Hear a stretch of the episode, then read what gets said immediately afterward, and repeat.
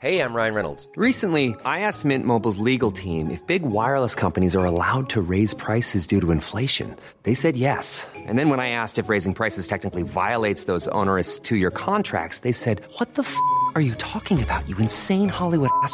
F- So to recap, we're cutting the price of Mint Unlimited from $30 a month to just $15 a month. Give it a try at mintmobile.com slash switch. $45 upfront for three months plus taxes and fees. Promo rate for new customers for limited time. Unlimited more than 40 gigabytes per month. Slows. Full terms at mintmobile.com. I'm Sandra, and I'm just the professional your small business was looking for. But you didn't hire me because you didn't use LinkedIn jobs. LinkedIn has professionals you can't find anywhere else, including those who aren't actively looking for a new job but might be open to the perfect role, like me. In a given month, over 70% of LinkedIn users don't visit other leading job sites. So if you're not looking on LinkedIn, you'll miss out on great candidates like Sandra. Start hiring professionals like a professional. Post your free job on linkedin.com/people slash people today. Hey, everybody, my name is David Borys, And I'm Franky C. and this is Everybody Sucks. the podcast where we explore the struggles and triumphs of the journey from amateur to professional. People think that artists are born great at what they do, but the truth is, in the beginning, Everybody sucks. Today's guest is Thomas J. Pino, aka Tom, aka Tommy Tommy Pino, Tommy Tommy Pino. Tom is from New York City. He is a multi genre songwriter, producer, and artist. Mm-hmm. He spent years fronting the band Ghosts of Eden, touring with bands like Eye Empire and Saliva. He then spent four years in LA honing the craft of writing commercial music. While in LA, he collaborated with producers like Appu Krishnan, who's written with Christina Aguilera and Got Seven, and Shea Taylor, who's written with Ariana Grande, Beyonce, Frank Ocean, etc. In 2018, he moved to Nashville, where he's been writing and producing for pop and country artists like Nice Horse, hmm. Josh Ross, hmm. JJ Wilde, hmm. Dustin Bird, Kimmie Devereux, and so many more. It's good to have you, Tom. It's good to be had. Yes. Welcome, buddy. I, I know so much of your story, but I feel like I haven't gotten to hear it all in one piece. So this is highly anticipated for me. Tell me a little bit about growing up in New York City. How did you get into music? So yeah, growing up in New York was great. I was a baseball player. Nice. So like baseball was my jam. I thought I was going to be a pitcher for the Yankees one day, but I learned fast that I was not good enough to do that. So uh, yeah, I quit baseball going into college and this is like the craziest story, but it's like one I will always remember. This dude I was friends with in high school left his guitar at my house. And then he like went away the whole summer and I was like, all right, I'll noodle. And then at the same time, someone else left Metallica's Black album at my house. Nice. And I feel like it was just meant to be. I feel like those things were purposely left in my house. And the whole summer, I just became obsessed with Metallica. That was the band that changed my life. I write nothing like that today, but I still love Metallica. Yeah. Was there music in Staten Island? There was like a little bit of like a hardcore scene, like a post-hardcore Oh, scene, cool. like metal, and some of my friends were into that. I wasn't. Though. I was always like a pop guy. I think what like really got me into music is I lived in like a big house with my parents, my grandparents, my great grandmother, and my aunt. Wow. My aunt, she was like really into Elvis. It was actually like really weird. In her room, she had this like Elvis shrine like in her closet, and she got like mad like if someone went in there. yeah, no, it was like not really a shrine. It was just like a photo, but it was like in her closet. I'm like, why keep it there? Just put it on the wall. Why anyway. not keep it there? I don't know. I guess every time you like go to pick a new wardrobe, it's like, hey Elvis. She's dressing for Elvis. What should I wear today, Yeah, Elvis? he's like, put on the blue dress, baby. there we go, nice. but yeah, like she got married, and when she moved out, she left me all of her stuff. Cassettes. I'm dating myself, but it was all '80s stuff. I still remember it was like Depeche Mode and Culture Club and The Cure and Duran Duran and stuff like that, and Michael Jackson. You Yeah. know, Billy Joel and Michael Jackson were like my first two musical obsessions to where I would just play it nonstop 24 7 all the time. And like a weird kid, look yourself in the mirror and pretend you're singing. Oh, pretend, Oh, yeah. Pretend you're famous and like stuff like that. And I used to do that all the time. Didn't we all? Yeah, Oh, yeah. you know? Yeah, so I was just like really into like super catchy 80s stuff, like new wave bands and stuff like that for for 12 year old in the 90s, which is kind of weird. Never really thought of it much beyond that, to be honest. And then, like I said, this this dude in my high school left his guitar at my house, like my senior year going into college. Like that's how late of a bloomer I was when it comes to like playing music. I don't know, I just picked it up, and then when I went to college, I, I realized I wasn't good enough to play for the for the Yankees. So my dad bought me a guitar, and yeah, I don't know, I just I I started like noodling in college, and I was like, "Oh, this is fun," and uh, realized I was getting more attention from girls than I ever got in high Yeah. school. That's And uh, Ladies, say it. Do it. ladies. Thank you. If I- yeah, it's not my own creative joke, but it's uh, Demetri Martin. He's like, if you add ladies to the end of anything, it automatically sounds creepy. So if you're like, help, I'm trapped at the bottom of a well. Ladies.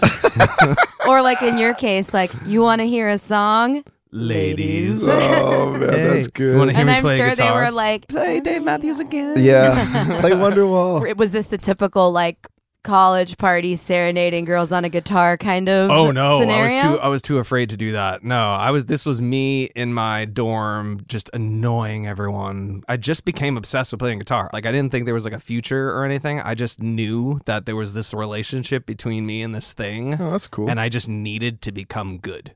I spent no joke, probably 6 or 7 hours a day my freshman year playing guitar. wow. And my grades definitely showed like I thought, oh man, I almost failed out.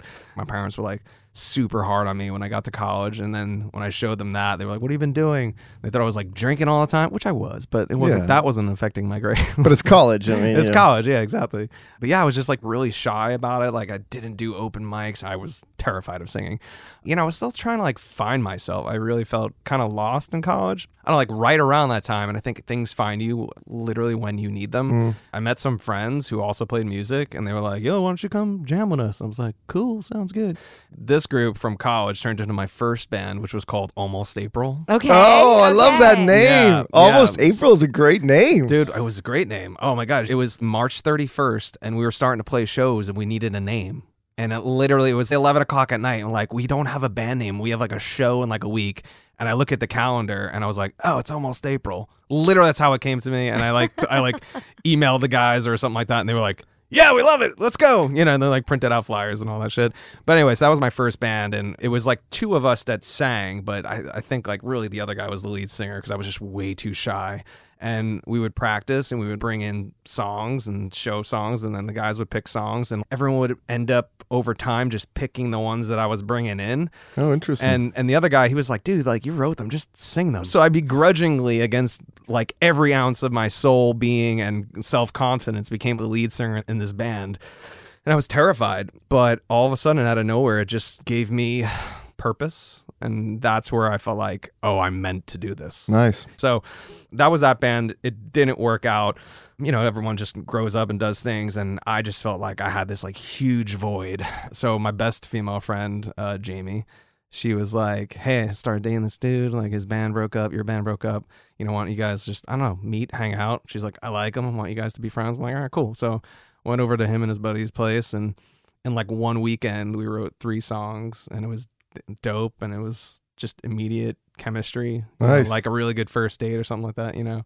And uh, we were like, hey, we should like do something for real with this, and it led to Ghost of Eden. But in between those bands, I was just writing and trying to figure out what I wanted to do, and I wrote this really bad. Okay, so this is from that area in between, In you're just kind of figuring it out. yeah. Let's embrace the suck. This is stare.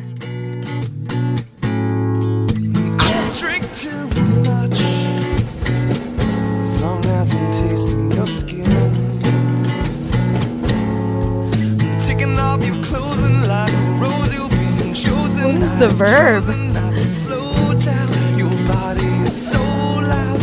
There's those pop sensibilities that I know you for. I know all those internals, man. So don't stand. Why is there banjo in there?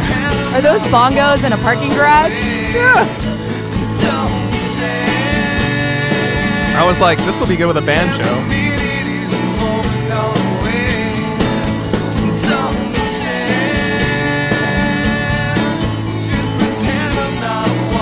It never ends.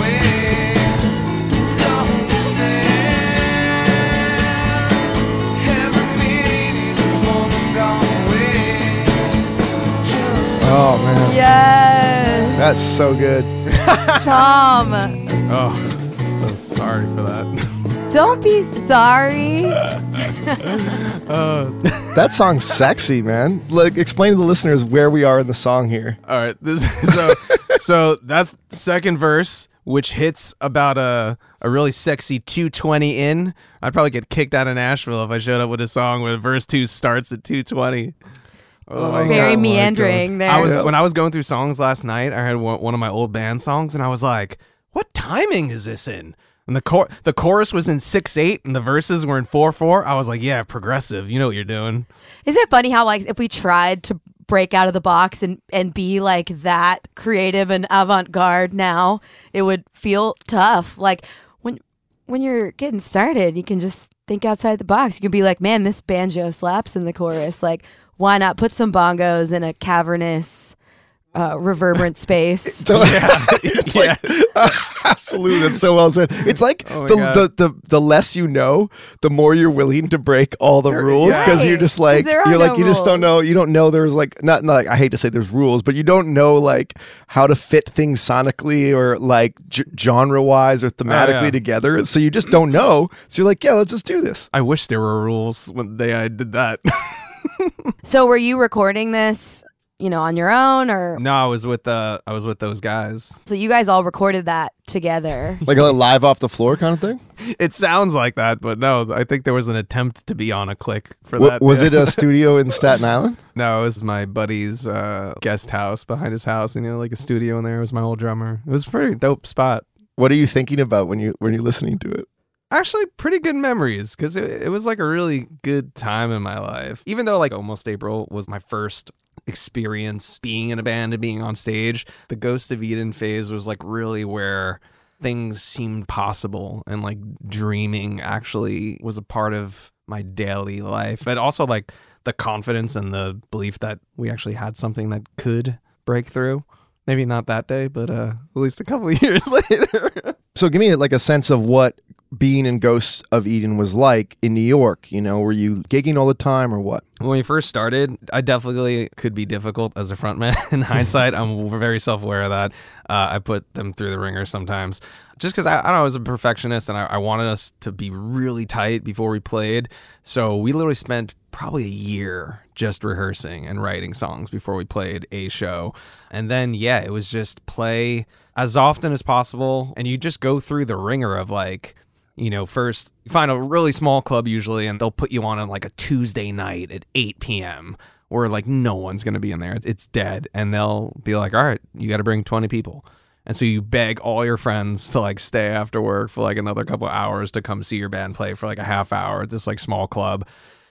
And then if you if it goes well, maybe they'll give you a Thursday night at like nine, and then you got to bring 30 people. And if that goes well, then it's like cool, you can play first Friday night for like this show that we have once a month, but you got to bring 40 people. And then you do that. And then from there, you can use that to like email a bigger venue like, you know, Arlene's Grocery or something like that. And wow, man, like that's the grind. yeah, yeah. And we're talking, this is like 2010, like Instagram and TikTok. I don't think existed yet either, really. So, like, we were just relying on Facebook at the time and a thing called Reverb Nation, which you probably. Yeah, I remember Reverb Nation. Oh yeah, were you like ranked like real high? on Oh, the- yeah. Oh, uh, yeah. Reverb Nation rankings were like the major competition. I Oh feel yeah, like. when you would like would fight to stay on that, and if you see yourself dipping, you're like, "What are we doing wrong?"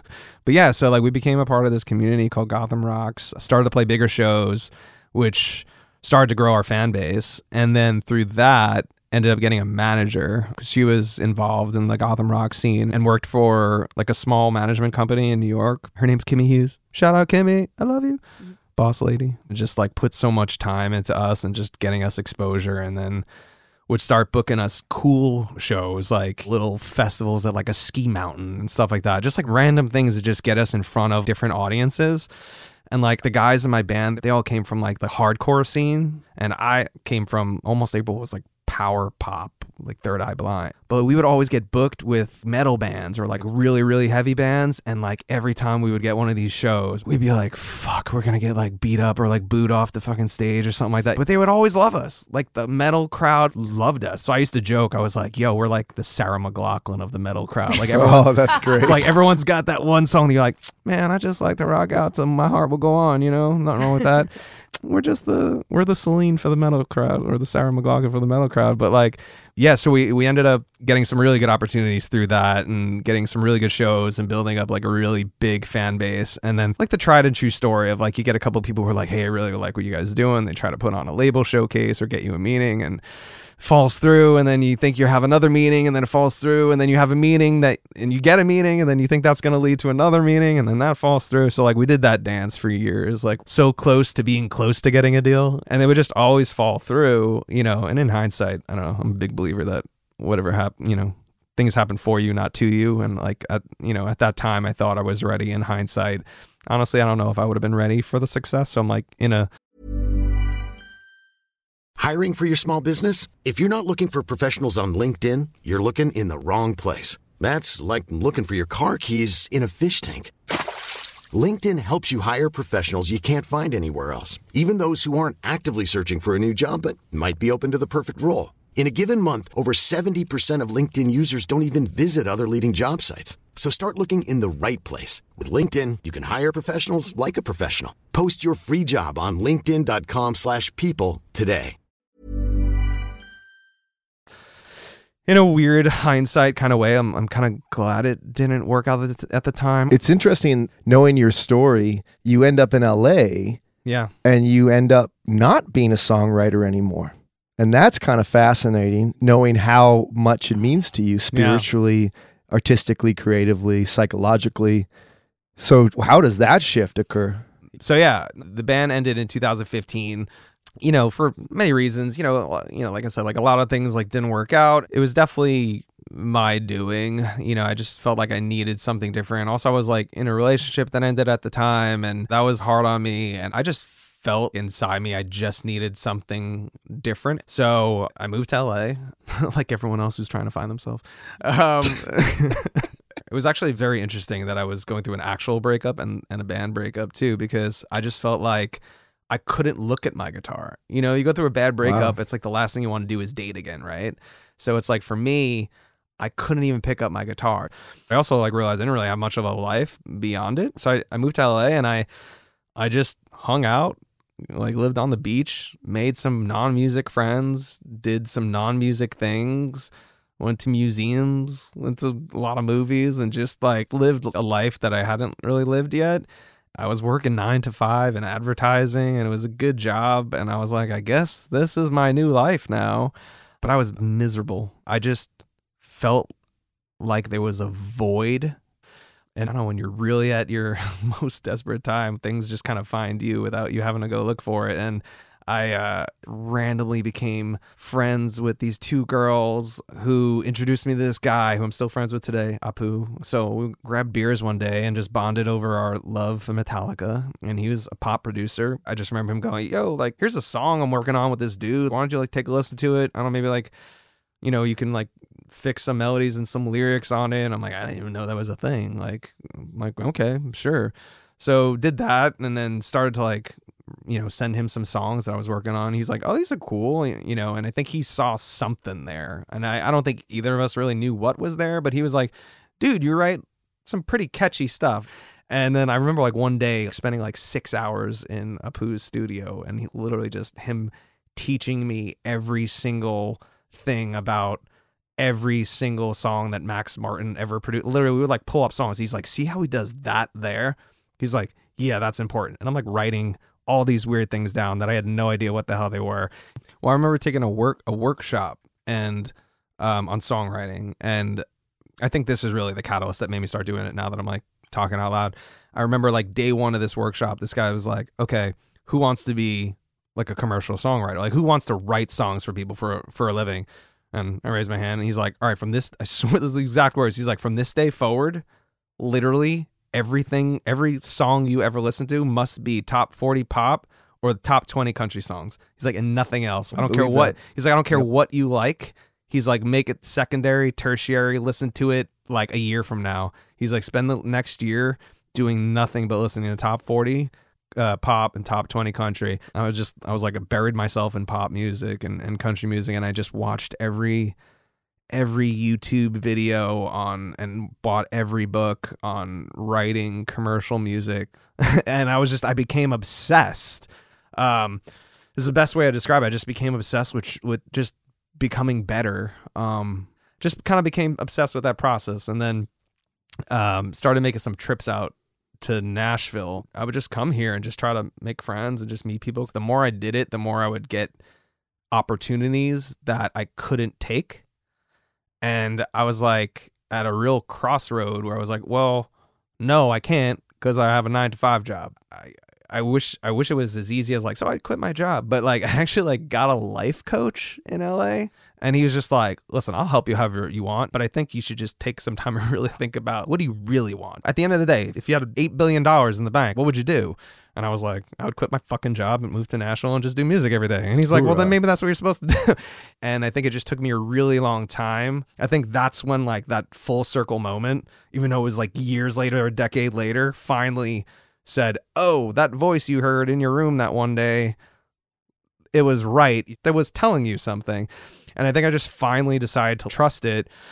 And I just got a game plan. I saved a certain amount of money, worked like another six months, downsized my apartment, gave up every subscription you could think of to just save money for like six months. All while living in LA, which is All very while living in impressive. LA, which is very hard. Yeah, I got very lucky. So, so you're getting inspired by this life coach, these other writers. You're really starting to hone your craft and become a student of writing. Yes. When did you really start to get into production? COVID, to be honest. Mm. I I think I got gear my last year in LA, but did like me like mediocre might even be really generous when I say mediocre guitar vocals. Like I was just plugging something in, just recording it just to like have something.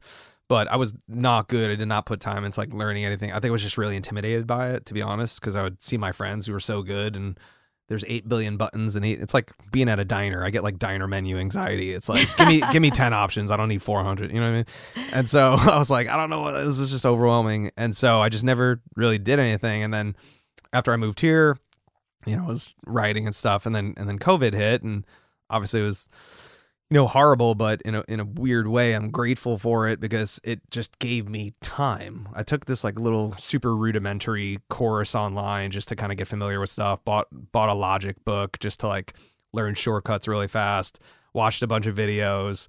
And then just kind of, I, I learned best by just doing stuff and play around until you figure it out. Like, I don't know. You had that uh, Logic uh, Pro manual, yeah, dog eared, like I have never seen sitting on your coffee table. It, it looked like, I mean, it looked like you were reading the manual like a college textbook. I I was, yeah. I like highlighted a lot. That's really funny. You noticed that? Oh, I Um, noticed. I was like, yeah. dang, he's serious, man. he's really, really working hard. Because I remember, I remember this dude in L.A. Uh, that I worked with sometimes, and I remember he's like, dude, if you finally get into it, he's like, the key.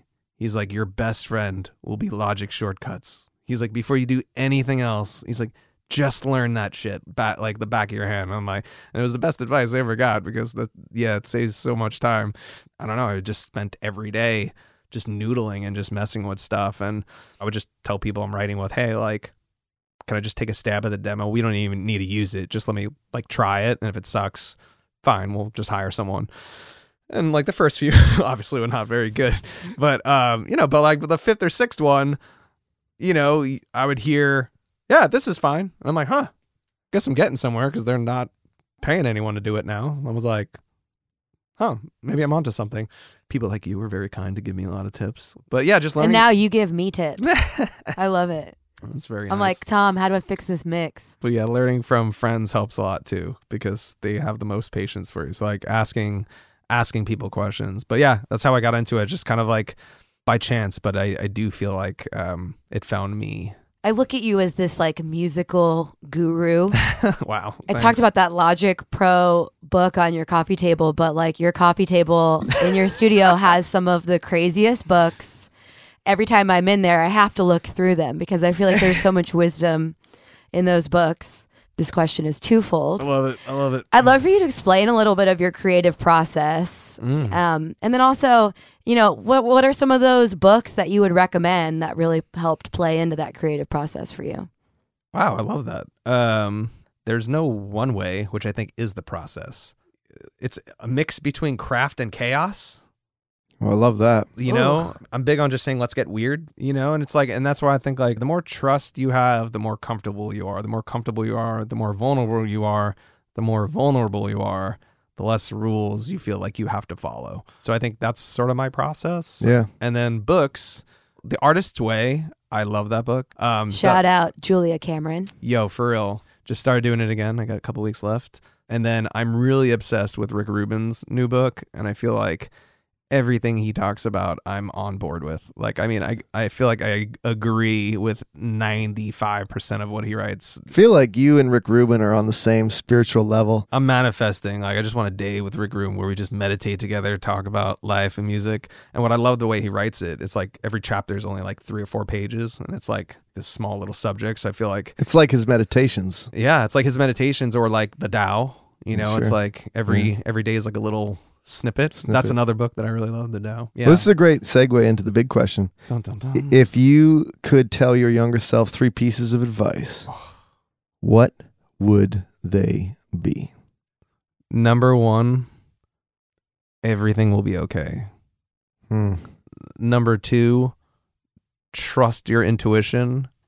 It is right 150% of the time.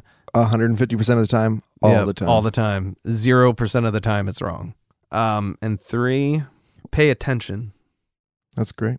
Well, thank you so much for sharing your story with us Yeah, today. that was a Thank great you. story. I hope this was uh, fun. This has been so awesome. We have a song that we're going to play here coming out. Tell us a little bit about some of the new music that you're going to be putting out. Not sure we're gonna do with this one yet, but uh, this song's called Body Count. I wrote this one with my buddy Colin Rowe and Tyler Bank. We have this pseudonym called Moments that we create some songs under, and uh, it's it's kind of like a passion side project that we do while we're always doing stuff for other people. Um, Okay, so here is Body Count by Moments. And for our listeners out there, I'm David Borys. And I'm Franky C. And remember, Everybody, everybody sucks. It's so criminal, should be against the law. Got me thinking, I want to push you up against the wall like a waterfall. Watch that dress fall down, down. We know everybody talks, but they don't gotta know, no. And we don't need to tell nobody. Count on me to keep it quiet,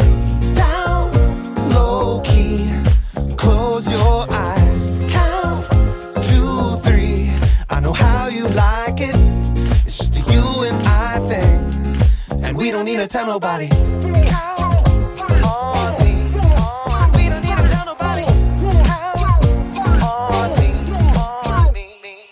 Meet me in the bathroom. Got a window when it's open, we can climb through. Got a coupe in the drive with the moon roof. Got a backseat big enough for me and you, me and you, me and you, you and me in heaven, breathing heavenly. Hard to breathe, windows up, fogging up the glass so they never see. Fogging up the glass so they never see. To tell nobody. Count on me to keep it quiet, down low key. Close your eyes, count two, three. I know how you like it. It's just a you and I thing, and we don't need to tell nobody.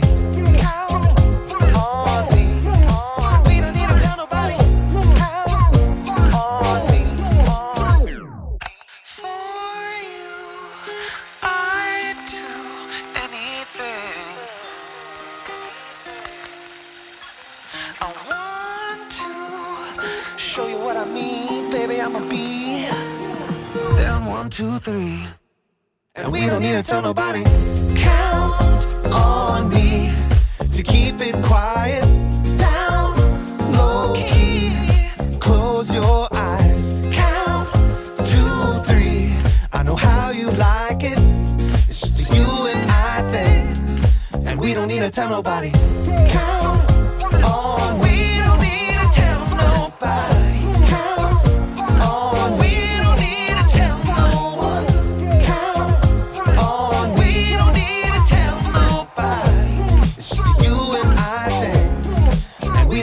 nobody.